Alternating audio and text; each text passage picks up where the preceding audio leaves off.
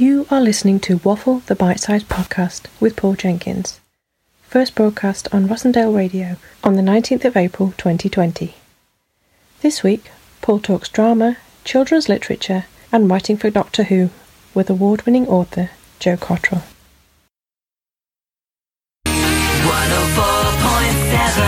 Rossendale.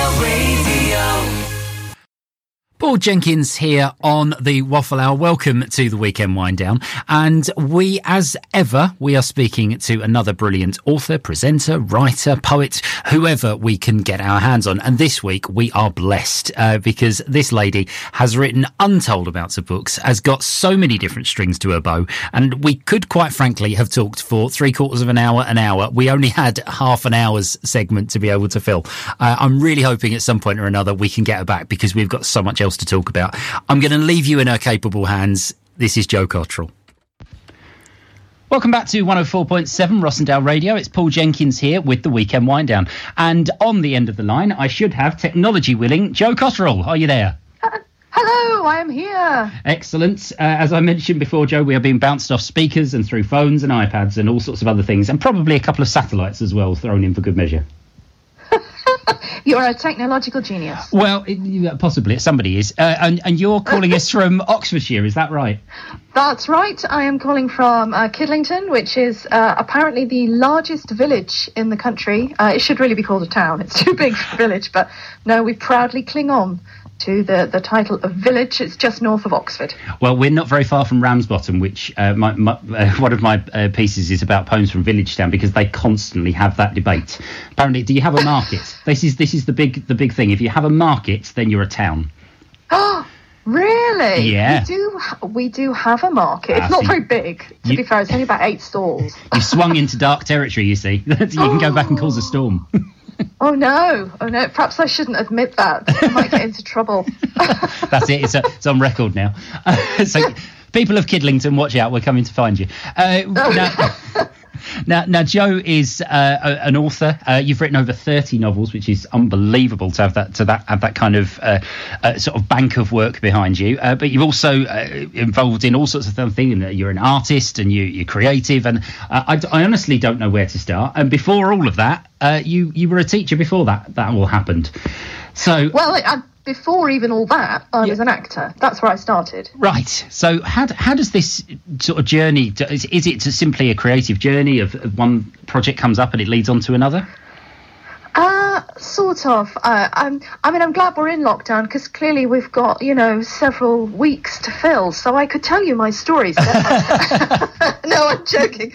I'll try and give you the potted version. If that's right. Um, so at 13, I decided I wanted to be an actor. Mm-hmm. Um, and so I went to university and did drama. And then I, I went into the theatre. And because I, um, I, I, did, I had musical skills as well, played lots of instruments, I wrote music, and I'd also been uh, to dance classes for years.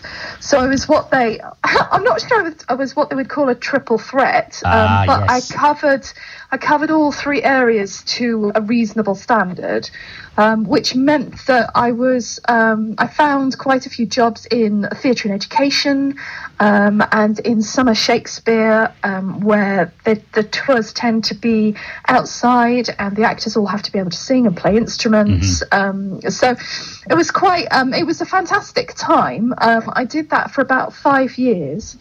Um, but I, in the end, I just um, acting is a very odd job in that there's almost no career progression without sudden lucky breaks, and Yeah. you know you can have a lucky break and then not have another one.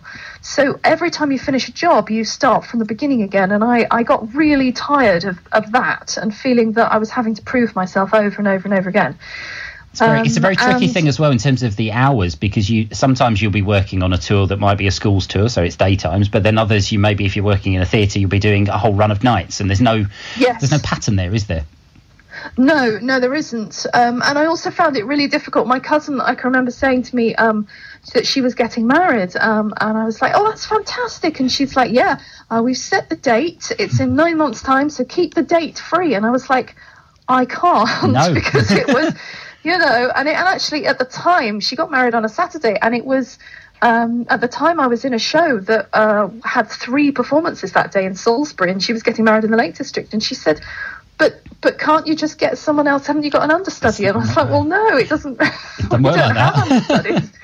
It's a it's a small budget. They can barely afford us. exactly, exactly. So um, things like that were really hard, and of course the money is is terrible. Um, and you never, you can't really plan anything ahead. So in the end, I thought, you know what, I don't think I want to do this anymore.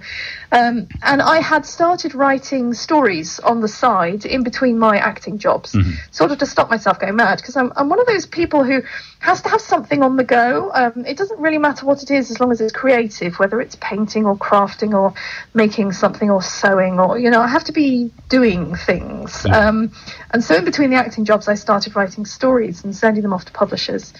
Um, and was starting to get quite addicted to that in a way. Yeah. So I thought, what I really need is the sort of job where I can uh, work for a few days and then write for the rest of the week. Um, so it was it was absolutely ideal. And I'd also done some work with adults with learning difficulties. I'd worked with kids running workshops at the weekends for stage school type things. So I thought, you know what, maybe maybe I should go into teaching. So I got a job as a support assistant for a couple of years in London, and then when I moved back to Oxfordshire, I um I took a post as a part time English teacher at a secondary school in Oxford, and I absolutely loved it. It was I was really lucky in that it was because it was an independent school. I was pretty much left to my own devices in terms of how I taught. Right. Um, so as long you, as my students were getting the right kind of results, then it didn't really matter how I structured my lessons. so I you can given- set the journey of how they got there, but it was very much yeah, yeah. I, I, I was given an enormous amount of freedom, really, and I loved it. Um, and I, I really, um, I would go back to that. Um, you know, of any of the jobs that I would go back to, I would go back to teaching as long as it was in that kind of environment. I'm not, I'm not very good at being told how to do things all the time.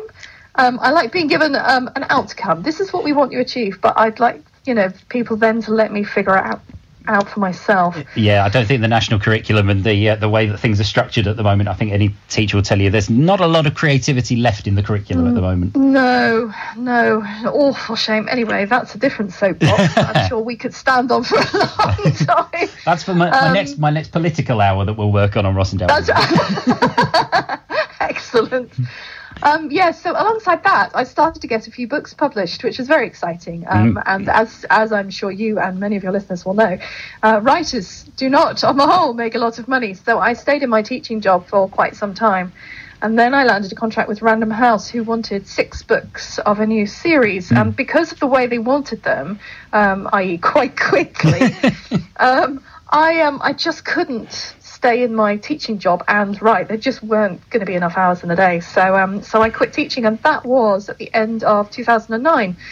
So um, and that uh, yeah. that's going to bring us very neatly on to uh, to some of your books actually that we'll, we'll start talking about in the in the second section of the interview if that's all right because we've I've, I've got a couple of Yeah, your of books here which we can have a, a, a, a flick through um, but uh, but before we do that we're coming up to a quick musical break uh, now you've chosen uh, three songs and you've very specifically said to me that, that you want them in a in a precise order so I'm assuming there's a That's story right. and a narrative that's going through here um, now we're starting with Mike and the Mechanics Yes. So um, when uh, my brother and I were young, uh, we didn't we didn't have pop music on in the house. Uh, my parents listened to Radio 4 and to Radio 3, so there was a lot of classical music. And because we both played instruments, we were in orchestras, so we were, and he was in a, um, a choir. Um, we were surrounded by a lot of uh, choral and instrumental music, and really not pop at all. And then I can remember um, uh, buying. I think I bought him the the Mike and the Mechanics album for his birthday one year, and I can remember listening to Silent Running and thinking it was such a great song. I I loved. Um, songs that tell a story, and this is—I mean, it's quite bleak. This one, I mean, Silent Running is awful. I was going to say, you think of some of those. and- I mean, The Living Years is a bleak song, but again tells a story, and uh, you know, it's those. Yeah. You know, Yes, yeah, and I just, I, it really gripped me. This song, it's got a great tune and a great vibe to it, and and it's quite nostalgic for me, as I think it was one of the very first pop songs that I really got got into. well, here we go. Here's Silent Running. Welcome back to the Weekend Wind Down. This is the Waffle segment. Welcome back to the weekend wind down. It's Paul Jenkins here, and I'm speaking to Jo Cotterill, who is down in Oxfordshire. Welcome back, Jo.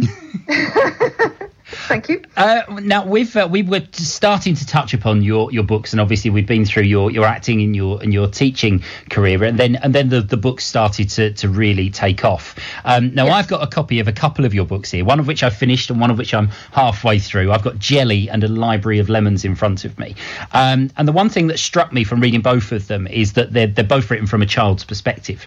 Um, now, uh, where, is that something that you tend to do in your writing? Is it, do you do you focus on that in particular? Uh, well, I think um, if you're writing for children, um, then usually you write the book from the child's perspective. Um, uh, it's children. It, I mean, it's possible to write it from an adult perspective, and sometimes that can work really well in authorial voice, like Yeah. uh, the Lemony Snicket book, for example Yeah. um, which are very clearly an adult voice telling a story. But and I, I think um, the trend has been gradually over the last, or I don't know, twenty years or so that that um, it's more about the putting the voice, uh, giving the voice to the children. Um, and so, yeah, I tend to, because I want the readers to identify with the characters.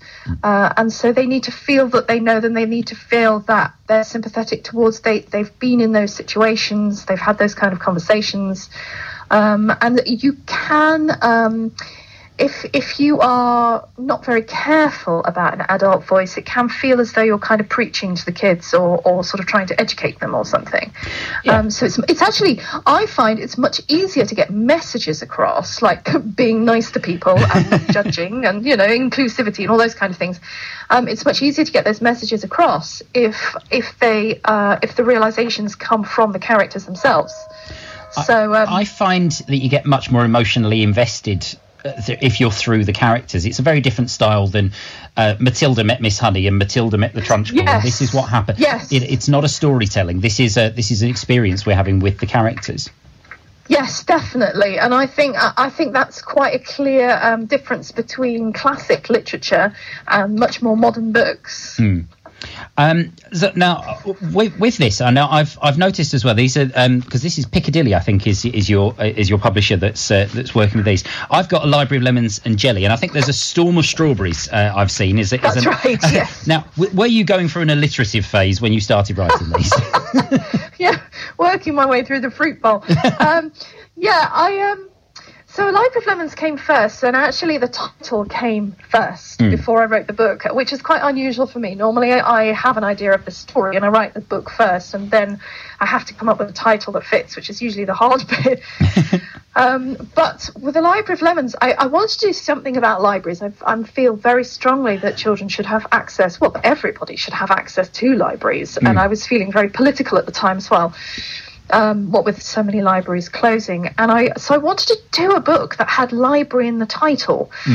And I was sort of playing around with titles, you know, as we do when we're playing with words. I was going, oh, Library of Mysteries, Library of Shadows. And I was like, oh, God, all this sounds a bit sort of obvious and, you know, um, and, and fantasy as well, which I don't really write on the whole, not, not very often. Hmm. Um, but I do like alliteration. Um, and, and so I was thinking of Library of L, what starts with L.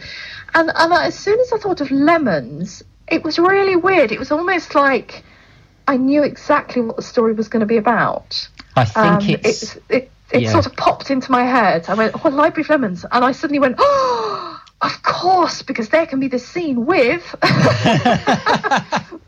And I think as well, I was Um, going to say, without wishing to spoil the story too much, because I am only on chapter 23, but um, from from what I can tell from the characters involved, um, I think as well the choice of the lemon as, as a as as the fruit that you go with, it's not the, the sweet, it's slightly soured, and I think Yes. that's that's as well. It's not the obvious choice if you were going for a, a, a you know a fruit to make a sweet and sickly story. It's not that, and Yes. it's, it's quite it's got No. that kind of tinge of you know sadness around the edge of the story, Yes. which um, yes, it's.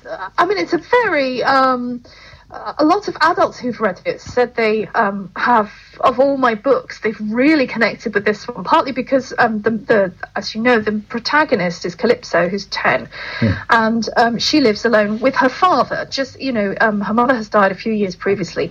And they're very isolated from other people. Um, and it's it's come about because the father um, just has this this grief that he can't express. He's not a very emotional person, so he withdraws into himself. Um, and I think a lot of the adults who've read the book um, have have really connected with the dad um, and what he's going through. And of course, the kids have all gone, "Oh, but she just needs a friend," and, and so they they they really like the part of the story where she discovers that there's more to life than just sitting on your own reading books. And not that that's bad. Not that that's a bad thing. We all, we all love reading books, um, and and she does that in the book. She but she kind of reads books instead of talking to people and instead of making friends.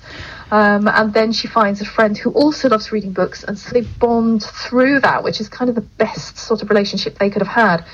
Um, so I think um, for a lot of people that it's a very, it's quite a deep. You can read a lot into it, um, but when you're younger, you don't have to. I mean, I've I've had um, kids of seven say that they've really loved it, um, and what they like is the friendship aspect. Um, is. And then I mean, I've they- had they adults come really to early. me sobbing.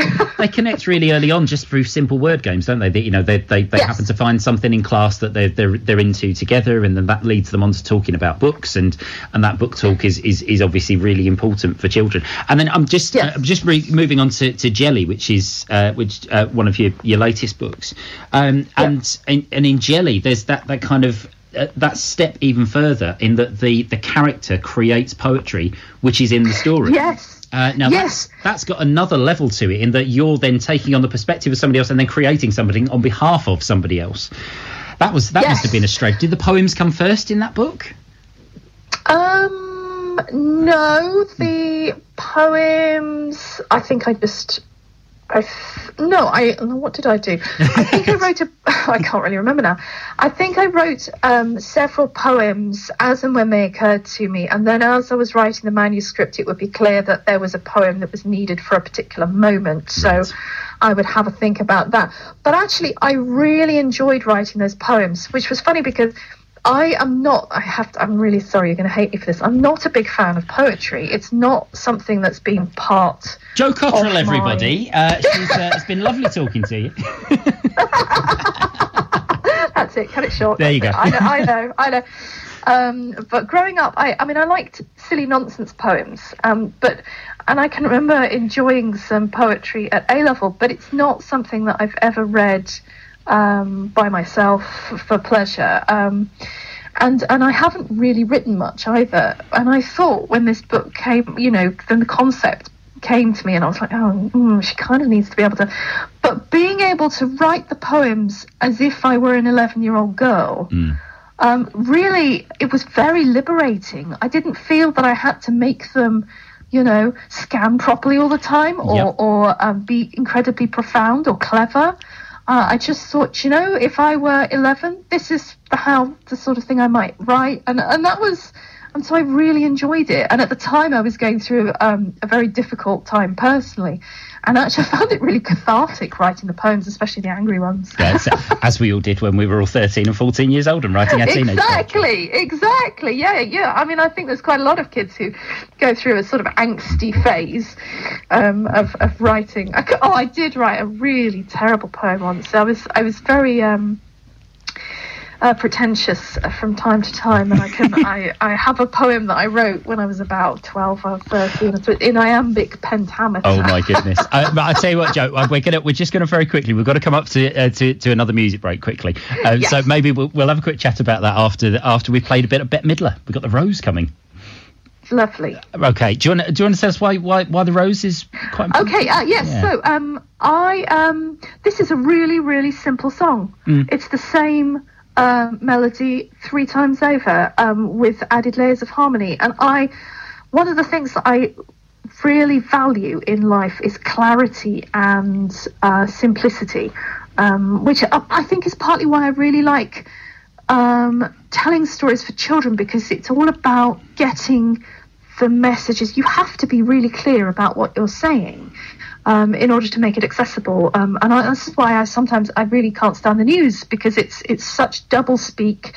Yeah. People are not clear about things, and this song is just very simple. It's a beautiful melody, um, and it's it's structurally incredibly simple. And this is the rose. Welcome back. Here's the third part of our interview with Jo Cotterill. You're listening to 104.7 Rossendale Radio. It's Paul Jenkins here with the final part of our weekend wind down waffle segment. Uh, I've got Jo Cotterill on the line with me. Uh, and as we come up to uh, the final part of this interview, I'd, I'd love to pick your brains about a, a recent project that you've been working on. Uh, now you've Go for it. you've had uh, you've had a Doctor Who piece of fiction published, haven't you? I have. Einstein and the Doctor was part of Star the Star Tales collection. How on earth did did you get involved in that?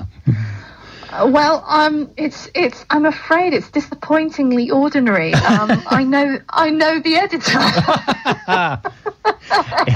it's literally who you know. There you go. There's the it's pun done. literally who you know. Yes, I'm afraid so. Um, so uh, the the commissioning editor on the Doctor Who books at the moment is a guy called Steve Cole, Mm-hmm. who a lot of people um, with kids will know his Astrosaurs series. He's also written for Young James Bond. I mean, he's incredibly prolific. Um, but he's also um, been heavily involved in Doctor Who for many years, and um, and he he was putting together some new anthologies, um, and he wanted to bring in new writers. Um, and we've been friends for ages, and he just said, "Listen, do you um, do you fancy having a go at a Doctor Who story?" And I just went, "Hello." Yes, Yes. Thank you very much. I'd like to go to Comic Con for the rest of my life. Uh, I haven't been invited, but Oh, then no. all, they've all been cancelled this year anyway. well, this is true. I, Um, I, I should imagine that, that this is going to be something that's going to be, become part of your life now. You're part of the, that world. I don't, well, I don't know. I mean, I'd love, I, I do, I really, really enjoyed writing the story. Um, he said, I said, right, okay, so what's, what's the brief? And he said, well, Star Tales is going to be based on Jodie Whittaker's Doctor because she's, she does an enormous amount of name dropping Yeah. um, in the first series about all the famous people she's met through history. And he was like, So we're going to try and um, bring together some stories about the Doctor meeting those people. And um, so he sent me over a list of the famous people that, that were, you know, possibilities for stories. And he said to me, I, you know, I thought maybe you would like, like to do Audrey Hepburn or something. Um, and I said, "Oh well, yeah." Um, I said, "But actually, I've just finished writing a book for um, OUP Education um, called uh, about um, a girl who's really into science, and I'd done a lot of research on Einstein's theory of special relativity at the time." And I said, "So." Uh, and Einstein was on the list. I was like, "Can I do Einstein?" I think he was a bit surprised because I think he thought I wanted to do, I would want to do one of the women. I was like, "No, no, no! I'd, I'd actually really like to write Einstein." Yeah. So, um, so yes, I had to come up with the the basic um, plot of the story, which. Um, I mean, I, I hold my hands up here. I have watched Doctor Who for many years since Russell T Davies brought it back, but I wasn't a fan of the um, early series, particularly. I found them too scary as a child. It was. We were all hiding behind the sofa. I did, Colin, Colin Baker's D- Doctor Who. Honestly, I couldn't watch it. I remember being round my nan's on a Sunday, on a Saturday night, and it being on, and I literally having to hide behind the sofa because it it, it was just too scary. even just hearing the music was like, oh no. Um, so, so, um, uh, so there was that kind of weight of expectation of, you know, there's this whole world that I'm venturing into, and who am I to do this sort of thing. But also, I, I don't really write sci-fi on the whole, um, and I've written very little fantasy. So. Just trying to come up with a story with a plot uh, was was actually quite daunting and writing the first draft was was quite terrifying. And i sent it in to steve and he he read it and he said hmm. He says it's you know it's nice. It's going in the right direction you know and i was like yeah um, but he uh, he was very clear that um, because I, I think I was trying to be some kind of Doctor Who writes it in like what I imagined in my head it should be like. He said, "Why are you trying to write like someone else?" Uh, How would Jo want Cotterill you to- write this?" I, I want you to write it in your own style, and I was like, "Oh, right, okay." yeah. and then the second draft was just blissful, Mm. um, and I really enjoyed it. So it's set in Bern at the turn of the century, and um, it's between it's about Albert, um, who is engaged to um, Mileva uh, Maric at the time, and they were living in Bern, and um, I have added in ghostly apparitions and alien starfish and uh, Starfish. yeah, and ghostly blood. It was great. I loved I- it. I and, think- and I did a lot of research on, on Google Earth about how you get to various places, you know, so I could make sure that it was accurate. now that's I'd say that's that's quite a cunning, I think, because one of the, the questions I was going to ask you is about how you with with something as immense as Doctor Who, there is bound to be you know being Yeah. in canon with the rest of the story. You, you it must be Yeah. so difficult, even for the writers now, to to to make a new storyline, and somebody will come back and go, well, actually, Patrick Troughton's Doctor Who in 1960, blah blah blah, would have n- not done that, Yeah. and then that must that's a huge thing. But I, should- I should imagine having the freedom to say, you know what, there are alien starfish, and you've not come up with those so far.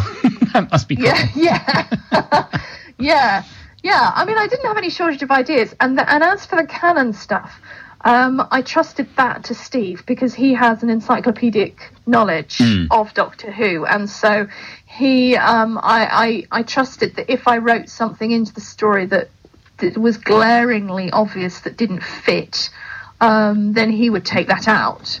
Um, and he would let me know, and he, um, you know, he would suggest ways around it um, and things like that. So, so I didn't really. I tried not to think about that too much. It's uh, it's one. It's always I think, uh, when, particularly when you've got such a large franchise like that. I always imagine the Marvel Yes. universe, the studios must have one giant wall somewhere where it's all connected up with pieces of string about who's spoken to who when and what happened in which universe at Yes, which time. and there are too many characters. That's the other thing. I mean, this story uh, um, was. Uh, Steve said it's you know supposed to be about eight thousand words. Mm. Um, oh, so I think he said between five and eight thousand.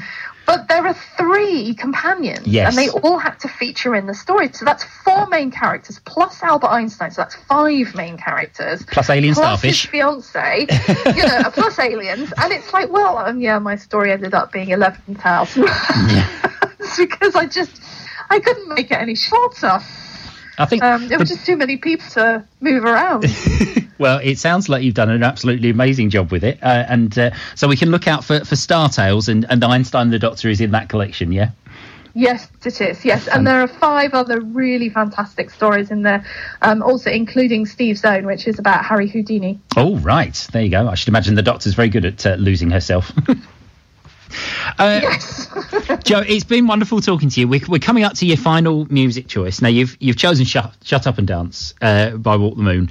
Uh, is, there, is, Yes. there, is there any particular reason that, is, other than this, we're finishing, so therefore we need to shut up? Is that that is, is that is that the reason? I hadn't thought of that. um, no, no, no. It's just um, I find this song just utterly joyful. Um, it's it's a really great sing along. Though I mean, if you actually look at the lyrics of the verses, it makes uh, it doesn't really make much sense. Fair enough. It's really odd. But the uh, the feel of the song, the chorus is just so catchy and easy and fun. And whenever it comes on the radio, it always makes me smile, and I always turn it up. So yeah, I wanted to end with something really uplifting and fun. Jo Cotterill, it's been an absolute pleasure, and we'll we'll speak to you all again very soon. Thank you very much. Here's Walk the Moon. 104.7 Rossendale Radio. And so we come to the end of another Waffle the Bite Size podcast. Thank you so much for tuning in and listening. Uh, and of course, my thanks go to Jo Cotterill for spending the time. Uh, we honestly could have chatted for hours about her work and her career and all the various different jobs she's done over the years. Uh, and every single one of them, it sounds as if there's a, a story to tell. I'm really hoping we can get Jo back on the show at some point or another. And I can also report that since we did that podcast, I have finished reading A Library of Lemons. And yes, indeed, it did make me cry. Uh, I can thoroughly recommend both that and uh, and the other book that I've read of hers, Jelly, which is absolutely brilliant. Uh, my thanks again go to everybody involved with the making of Waffle the Bite Size podcast, to Melanie Kemp and Lee Ball for their production, uh, and for our friends at Rossendale Radio for allowing us to broadcast in the first place. You keep safe, and we will see you very, very soon with a brand new guest.